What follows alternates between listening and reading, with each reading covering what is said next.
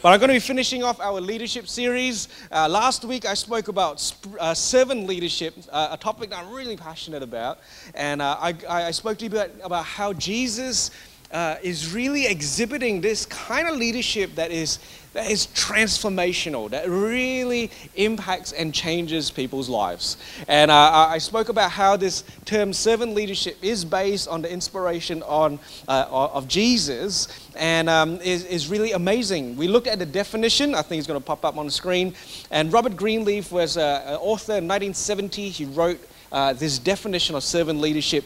A servant leader focuses primarily on the growth and well-being of people and the communities to which they belong, while traditional leadership generally involves the accumulation and exercise of power by one at the top of the pyramid.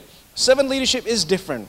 The servant leader shares power, puts the needs of others first, and helps people develop and perform as highly as possible. We spoke about how if you know how to serve people, if you learn how to lift people up around you, you are already leading. You don't have to have a position, you don't have to have a title, you just have to have a heart and you just have to have a desire to see people around you lifted up, right? That's servant leadership. Any one of us can perform it, can live it out. And the good news is that when you use servant leadership, research, academic research is showing that it is an effective form of leadership. In fact, the top-down approach, the person at the top of the pyramid approach with the authoritarian is only effective in emergency situations. So I will not shout at you unless there's an emergency. Sometimes there are. But, you know, if I want to lead you, I have to get to know you. I have to learn how to lift you up. And so we talked about three things about servant leadership that Jesus exhibited. We spoke about how servant leadership is necessarily relational. It's about people. People become part of you and you become part of their lives when you exhibit servant leadership. That's the first thing. If you don't want to be around people, don't serve them, don't lead them, but you're also walking away from what God has called you to do. Number two, servant leadership practices boundaries. Now, we are part of people's lives. People are part of our lives, but remember what we were saying? Servant leaders wash feet, not armpits. Wow. Yeah, you guys remember that. I forgot I put it on. I thought you guys were so good. You weren't even here, Sandy. But servant leaders wash feet, not armpits. If you want to get a full context of that message, that's available on podcast, which Sandy did listen to. And but we spoke about how we're not here to do everything for everyone. We meet the needs and we teach people to be responsible, and that's how they're going to grow. That's how they're going to live out what God has placed on their life. And the third thing is that servant leadership impacts generations. Servant leadership is not confined to the one person. You need to teach people, to teach people, to teach people, to live out the servant leadership lifestyle. And that is what keeps things going. We see this in the New Testament. Jesus served 12. The 12 served however many they got around. Those serve. We're here because of the service of those generations before us. We don't stand here just because of something random that happened. Someone served you in order that you are here today. And we need to learn how to be served. We talked about this. You need to learn how to be served, and then you can serve out of that. And you teach them how to keep going and going and keep the cycle going. This morning, I'm going to talk about two things that servant leaders need to carry in order to be effective. All right? The first one is a loud voice, and number two is lots of money. How many of you relate to that? How many of you believe that that is what leadership looks like? It's loud, it's flashy, you buy people's trust, you buy them gifts. Yeah, so we're moving to Hong Kong, by the way, guys. I'm totally joking. Some of you got that joke, some of you didn't. We did not get bored. We got blessed. And some people look at leadership and they think that it's this powerful, it's this position where people shout and command respect. That's not leadership. Leadership looks very different, and there are two things that we need to carry.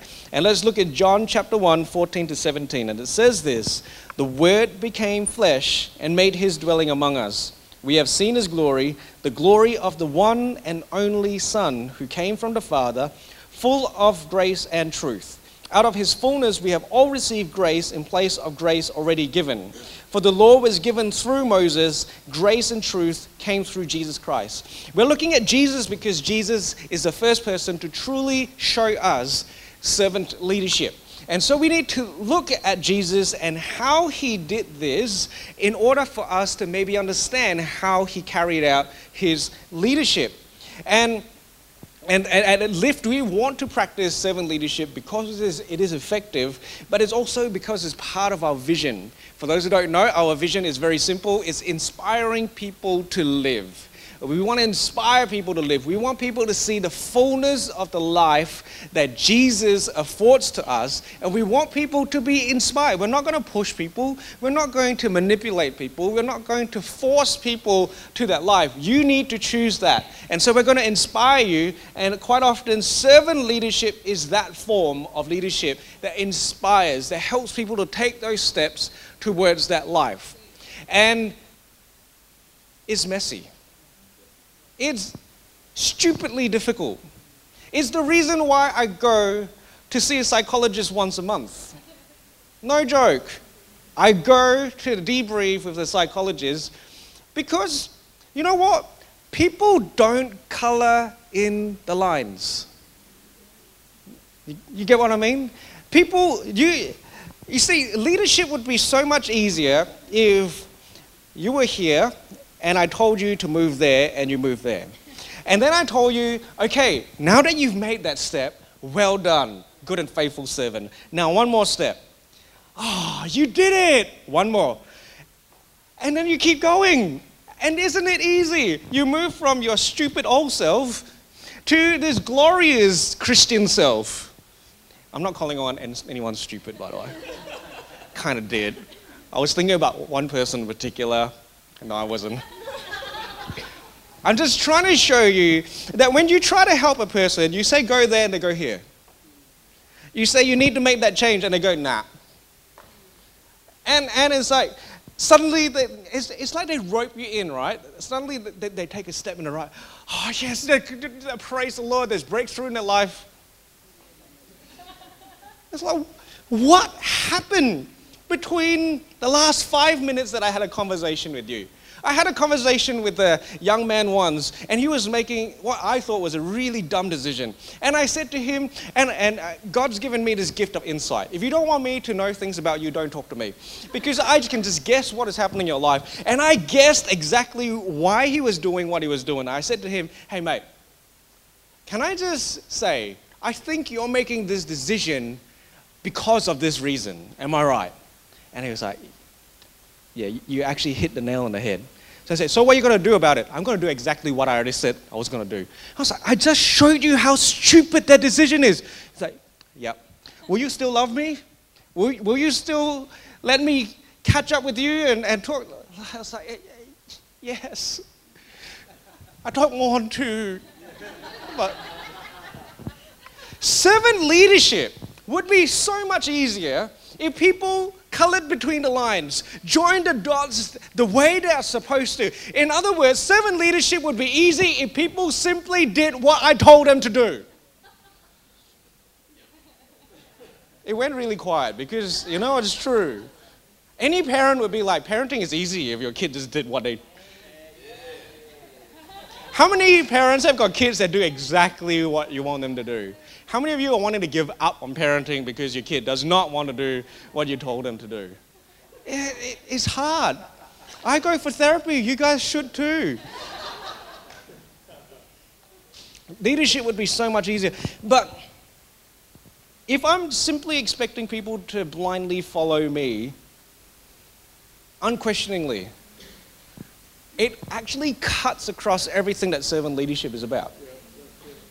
Isn't that just old school leadership? Isn't that just authoritarian leadership? I know better than you. I'm more of an expert than you.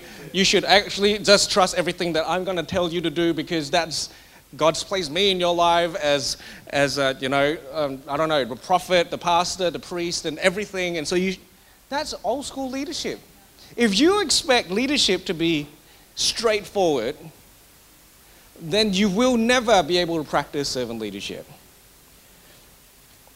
And when we look at Jesus, especially in the light of what John writes about him, it says that Jesus came full of grace and full of truth. And what it goes on to say is that out of his fullness, we have received grace in place of grace already given. What does that mean? It says, it continues, for the law was given through Moses. That's the grace that was already given. Grace and truth came through Jesus Christ, which is this new grace. What's he talking about? The old grace that we have all received is also known as the Torah, the law that Moses gave that you can read in your Bibles. Why is that an old grace? It's an old grace because God did not need to give you a way to have relationship with him. He didn't. He could have pressed reset button, drop you, reset with someone that did not have a will, did not have personality, did not have sin, and start from there. He did not need to give you a second chance. Why? Because he is God. How many of you, when you used to play pretend and make Lego worlds, and one of them disobeyed you, you went, you know, I'm going to show you. No, you were like, see you later. That little part doesn't want to work anymore. See you later. But God chooses to allow us to find a way back to him. And he did that through the law.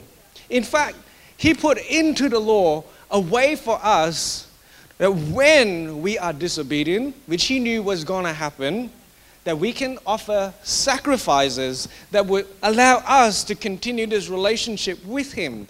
And so that was the old grace. And it was the old grace because as much as it already had some kind of fail-safe, we still failed. Let's be honest. Look at the Old Testament. How many people truly follow God with all of their heart, soul, mind, and strength? Not a single one. They all made mistakes. They could not keep up with the old grace. And so what does God do? He gives us a new grace in the form of Jesus, and out of his fullness is grace and truth. What does this tell us? That when we want people to simply follow the code that we have written, when we want people to simply follow the plans and the designs that we have made, it's not going to work. But when we walk with people in the fullness of grace and truth, that's when people can change and be transformed.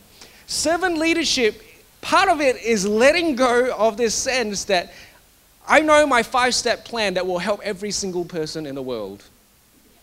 And instead, I'm going to learn how to carry two things, grace and truth, in order that people can be lifted up around me. Now that sounds great, doesn't it? Grace, truth. But there's something about grace and truth that I have begun to explore and learn. I'm still on a journey. But one of the things I realized about how I view grace and truth is that I saw it as on a spectrum, a continuum. Got a little picture that will come up on the screens, but grace is on one side, truth is on the other side. And I used to think that at any moment I have a combination of grace and truth that might be maybe if I'm halfway, I've got half grace, half truth. I used to think that if I walk fully in truth, I would not be able to walk fully in grace. But if I walk fully in grace, then I would not be able to walk fully in truth. Let me give you a bit of an example of a situation that happened when I was much, much younger. So much younger. I was 19 at this time. And I still had amazing hair. It was a long time ago. Beck's found like white hairs, one on each side. It's like a little antenna. I think I'm turning into Shrek. But I was 19, I was back in Singapore, I was doing my national service. I went back to an old church that we were part of before we came to Perth, and I was serving there. And one day, one of my friends texted me, or I can't remember exactly how this person told me, but this person told me that, hey, do you know that there's this girl? I'm gonna call her, Jen. Jen, because I don't think there's any Jens here. Anyone called Jen? No? Okay, cool. So someone told me that Jen likes you, and she's written a blog about it. And I was like, oh, okay, cool. And as any 19-year-old guy, and probably any single guy would do, I went to go check out the blog because I was like, oh, someone wrote a blog about me. That's kind of cool. I am not even joking. This blog was one of the strangest things I've ever read. She documents the times that I've had interaction with her. Exactly. And so the latest post was about the previous Sunday, how I had walked through McDonald's and said hi to her. This person had the saddest life I've ever seen. She was just waiting for me to talk to her. I'm like, really? Now, I've known this girl for a long time because she was a few years younger than me. When we were back in Singapore, we were in church together, but she's so shy that I barely ever heard her say boo. So when I said hi, she'd like, hey. And so, yeah, so I just thought like she was just shy. Now I knew she was stalking me. And so I read this blog post and it was like, oh, okay. Now I had very mixed emotions at that point in time. I was like, okay, on one point, it's kind of cool that a girl likes you. For any single guy to know that any girl likes you is like, oh, cool. I've got something. And so it's like, I'm 19, I'm single, a girl likes me, cool. On the other hand, it's like, but she's a stalker. And so what do I do about this? This is a bit intense, right? It's like, And then there was the other thought, it's like, what if she's the one? You know when you're single? You know when you're single and suddenly someone shows you some affection? I mean, she wrote a blog post about me.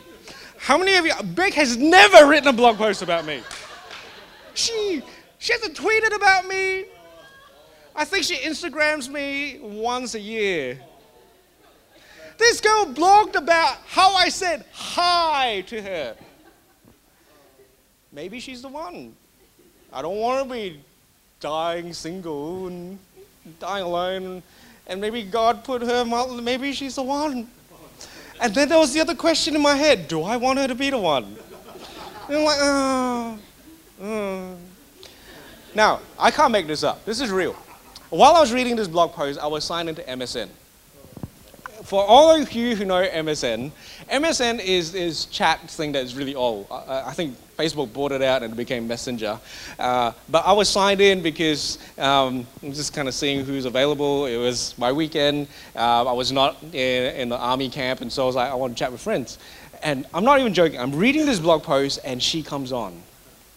And I'm not even joking about this, because you can't joke about stuff like that. It's too, like, whack. I'm not that whack. I'm quite a normal person. So I found out that one of the tricks that girls use to let guys know that they like you is to tell friends to tell you that they like you. They don't tell you face to face. So she said hi, and I'm 19. I don't really know how to talk to girls, so I wrote hi, full stop, send. There was no emojis back then, by the way. And so she said, I heard so-and-so told you that I like you. And I was like, oh my gosh, I'm reading this blog post, I'm having all of these thoughts, and there's this girl chatting with me right now. And so I did what I thought a gentleman would do, and I told her the truth. And I said, hi, yeah, you know, I know about this. Look, I'm going to be honest with you, I don't like you that way. And I'm going to be going back to Perth in a year anyway, so I can't see anything developing, so sorry. Kind of thing, and she probably was crying on the other side of the internet. I'm so glad that she initiated this through the internet, because it was face to face. I'd be like, and so we probably had like a couple more lines of conversation, and then I was like, all right, this is weird enough. GTG, see you tomorrow at church. A bit old school. All those who don't know what GTG is got to go. I had nowhere to go. I was just like, yeah, I'm going from this conversation. This is weird. I went to church the next day, and I was public enemy number one. Seriously. Every girl was like staring daggers at me. I felt like I was on trial for war crimes against humanity. It was like, what the heck is going on? And one of my closer girlfriends from church, she was like, what did you do? And I was like, what did I do? I rocked up to church. Isn't this a good thing? It's like, I don't know, what do you do to Jen? What do you say to her? And I was like, told the truth. It's like, isn't it good? Like, she can move on. I can move on. We don't have to be awkward. And she's like, no, you don't. When a girl likes you, you've got to let them down slow. You don't kick them off the cliff. And I was like, so what was I supposed to do? She said that she liked me. She's like, you're supposed to say something like, I like you too, but not really in that way. That you're a nice person, and the issues are more to do with me than with you. And I was like, no. She needs to move on. I was like, you just don't understand girls. And I'm telling you that hilarious story because it honestly was one of those moments where I was like, what the heck did I just do? I went from The Bachelor to the war criminal in a space of 24 hours. And what I learned is that grace and truth do not go hand in hand. What I learned is that when I'm truthful, I cannot be gracious. And I learned that if I'm gracious, I cannot be truthful. If I told a girl all those nice things, I would not have been able to bring up the truth. But if I brought up the truth, which I did, apparently I was not being gracious. It took me years to understand that what sometimes people think of grace is actually nice. Right? That we think that we cannot be truthful and nice, or we cannot be nice and truthful at the same time.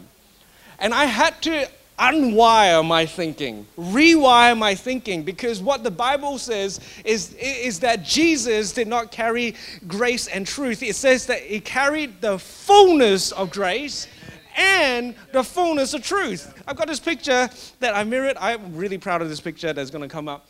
See, grace and truth are two different arms. I know there's a missing body in the middle, but I cannot help that, all right? They're two arms, and there is grace and there is truth. And we need to understand that as servant leaders, we don't carry just truth, and neither do we just carry grace. And if you look into any of the Gospels, and you see that Jesus was carrying full grace and full truth, and you read every account that Jesus is interacting with people, you will find that Jesus is bringing full grace and full truth to every situation that he goes into. Let me show you.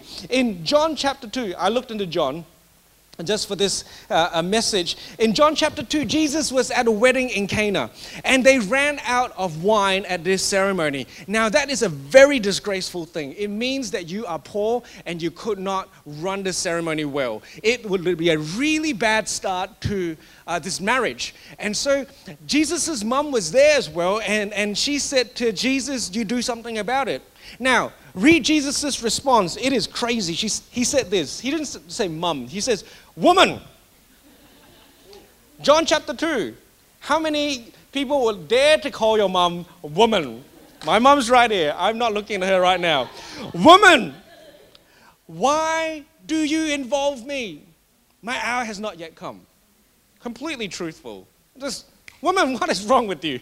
You know better than that. My time is not here now. But then what does he do? He goes on and he turns water into wine. He could have just done it without telling his mom anything. But somehow he carried grace and truth into this situation. In John chapter 3, a teacher by the name of Nicodemus comes to him. And he comes to him at night. Why did he come to him at night? So that no one will recognize this teacher of the law, this Pharisee coming to Jesus. That was really disgraceful. Again, this whole idea of disgrace, this idea of shame. And Nicodemus comes and he asks Jesus, how do I get born? How do I inherit the kingdom? He wants to know about the kingdom. Did Jesus go, come back to me tomorrow in the light to show me how much you really want this?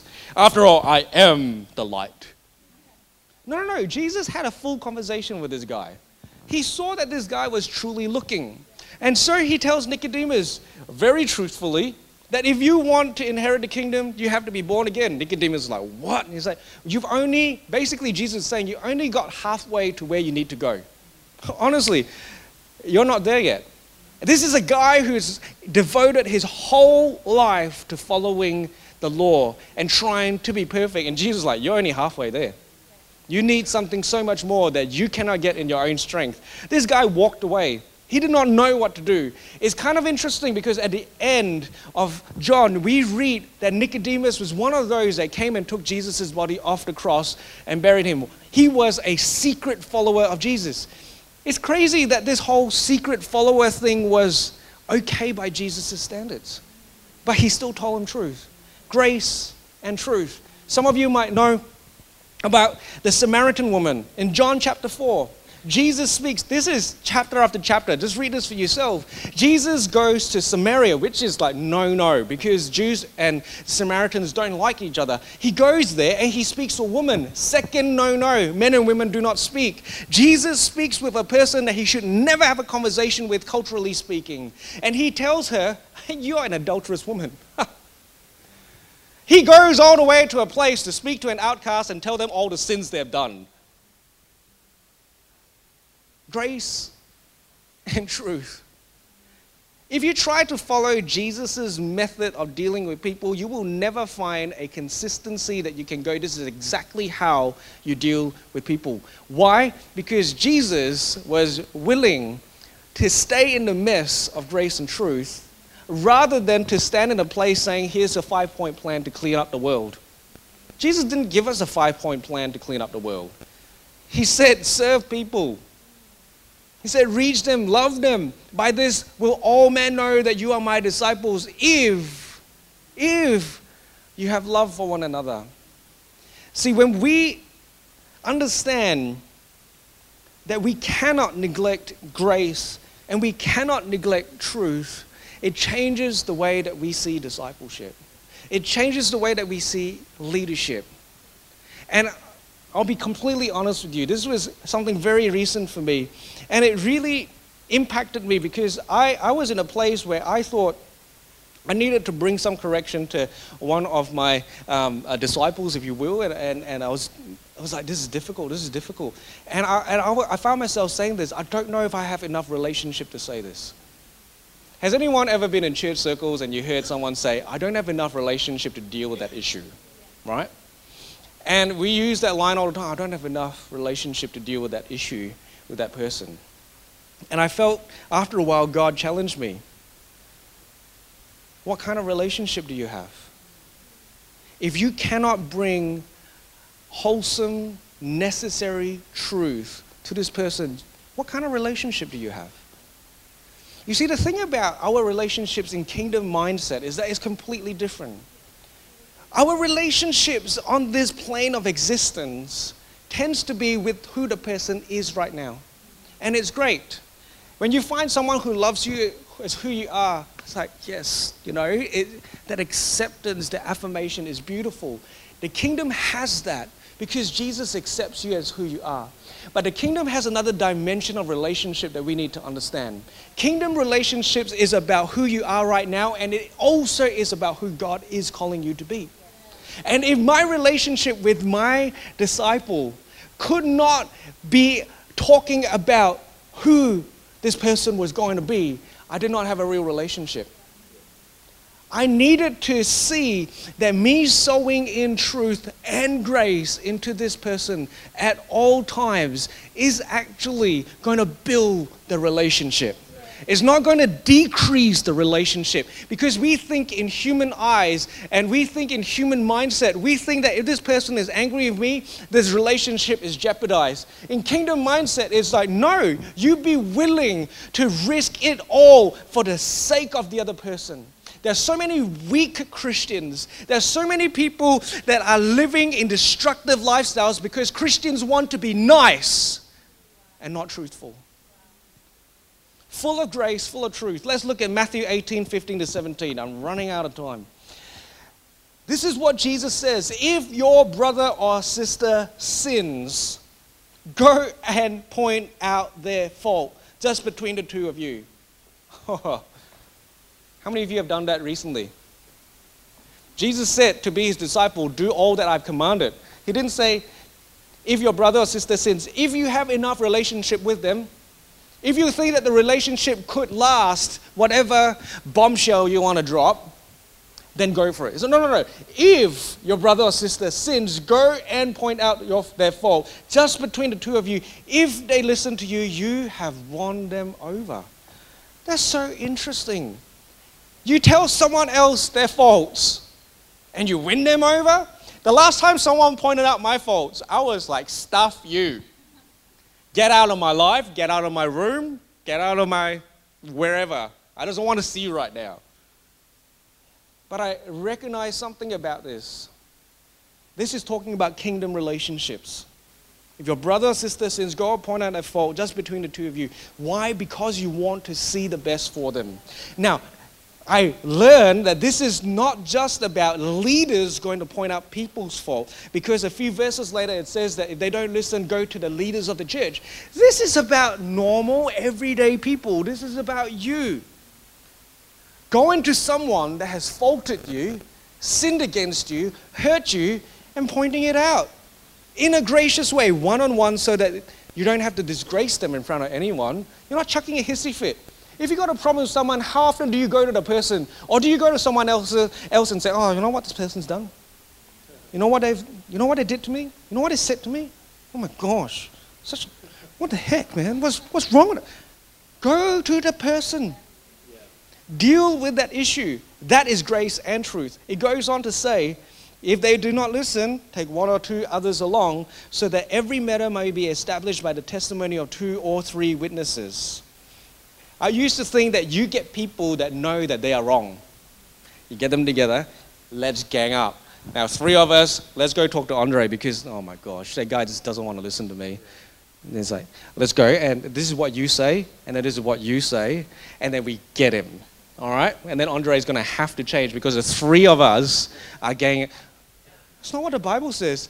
It's establishing the matter with two or three witnesses. I'm getting an impartial person that wasn't part of this and say, hey, Beck, can you just come? Hey, Andre, I know that we've got some issues right now. And this is what I'm thinking. Andre shares what he's thinking. And Beck can go, hey, guys, Nate, you're actually the one in the wrong. You need to apologize. It's an impartial mediator. This is showing grace. Yeah. Why is it showing grace? It's showing grace because I know I might be wrong. I don't really know what is going on. I don't know the fullness. And sometimes I'm too invested in the situation for me to be able to see what's going on for Andre. Grace understands where you are at. The Bible tells us that we have a high priest that empathizes and understands what you are going through. He understands your weaknesses and still he cares. That's how he brings grace. And sometimes you need, because we're humans, we need a third party to come in and establish what is going on so we can find resolution. Then it goes on to say, this is weird, it says, if they still refuse to listen, tell it to the church, and if they refuse to listen even to the church, treat them as you would a pagan or tax collector.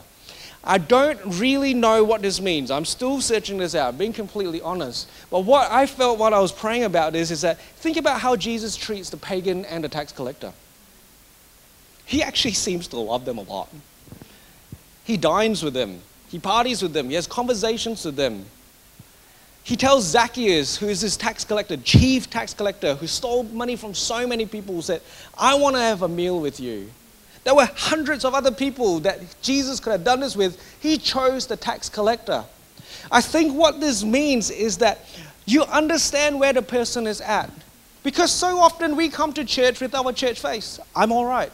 I'm perfect. I don't sin. It's like, I'll hold that comment. But after this establishment of like, no, that's wrong. I said, okay, now I understand where you really are at. I've had to do that before. Why? Because when I think that my brother is the super saint, I get so angry with him. Because you should know better. You should know better. What is wrong with you? You should know better. But when I treat this brother as a pagan or a tax collector, selfish, broken, I'm like, I understand. You haven't met the grace of God yet. I don't need to bring you more truth right now. I need to bring truth and grace right now. It's okay. See, the thing about this passage as well, it says, if they listen to you, you have won them over. There's this little hinge. If they don't listen to you, they will reject you. One of the things that stops people from being servant leaders is a fear of rejection. Pure and simple. You can bring full grace, full truth, and not solve the issue. You thought that you're coming here for this great talk about how you can deal with conflict. And no, I'm telling you, sometimes conflict can't be resolved. And I hate it. I hate it. I really hate it. I hate being in situations I can't solve. I hate being in situations where the person can choose to reject me. And that's why I go to my therapist. Because honestly, serving and leading people leads to rejection. It leads to amazing growth. But sometimes it's easy to remember the rejection. But this is how Jesus did it. And isn't this how Jesus continues? Like what Beck was talking about during communion, she talked about Judas and she talked about how Jesus still learned how to forgive. Jesus brings full grace, full truth. Even at that communion table, he was like, Judas, you're going to kill me. You're going to betray me. Truth, but I'll wash your feet. What? Full grace, full truth. And he does that for every single one of us. You might be running away and rejecting him right now. Jesus doesn't go, well, strike you off the good list. You're on the naughty list now. No. No. Anyone who confesses their sin, anyone who calls me Lord, anyone who invites me into your heart, you're saved. Oh, what grace I found in you, my Savior. That should move us. That Jesus doesn't lead us according to a five-point plan. He brings full grace, full truth into your mess, into your issues, into every single darkness of your soul. And he continues to bring grace. He continues to bring truth because he loves you as you are. And he also loves who he's designed you to be. He loves you as you are. And he also knows the life that you will be able to access when you start really living. This morning, if we can get the band up, I'm really sorry that time has run. But I just want to pray with people who you know that you have been rejecting Jesus. You know that this truth and grace stuff really hurts. Sometimes it does. When you hear that you're not there yet, yeah, it does hurt. But it's good hurt. Just like when I pulled the, I don't know, muscle, nerve, weird body part that I did not know I had. At the end of the day, I'm like, oh, I should never exercise. No. No. I want to get fit. I saw one of the pastors put fit at 40. I'm like, oh my gosh. I was fit at 10. But what are you going to do? How are you going to respond? Because Jesus isn't the one rejecting you. Jesus says, I stand at the door of your heart and I knock. Anyone who will receive me, receive salvation. Oh my gosh, I need that every day of my life, knowing that Jesus continues to love, continues to stay, bringing grace, amazing grace, but also bringing amazing truth, that I am a sinner, that I'm destined for hell and destruction. That's the simple truth of the gospel, but yet, because of his stripes, I am healed. Because of his wounds, I have been set free. Because he died on the cross, I don't have to die. And because he rose again, I have life available to me. Life in eternity and true life while on earth.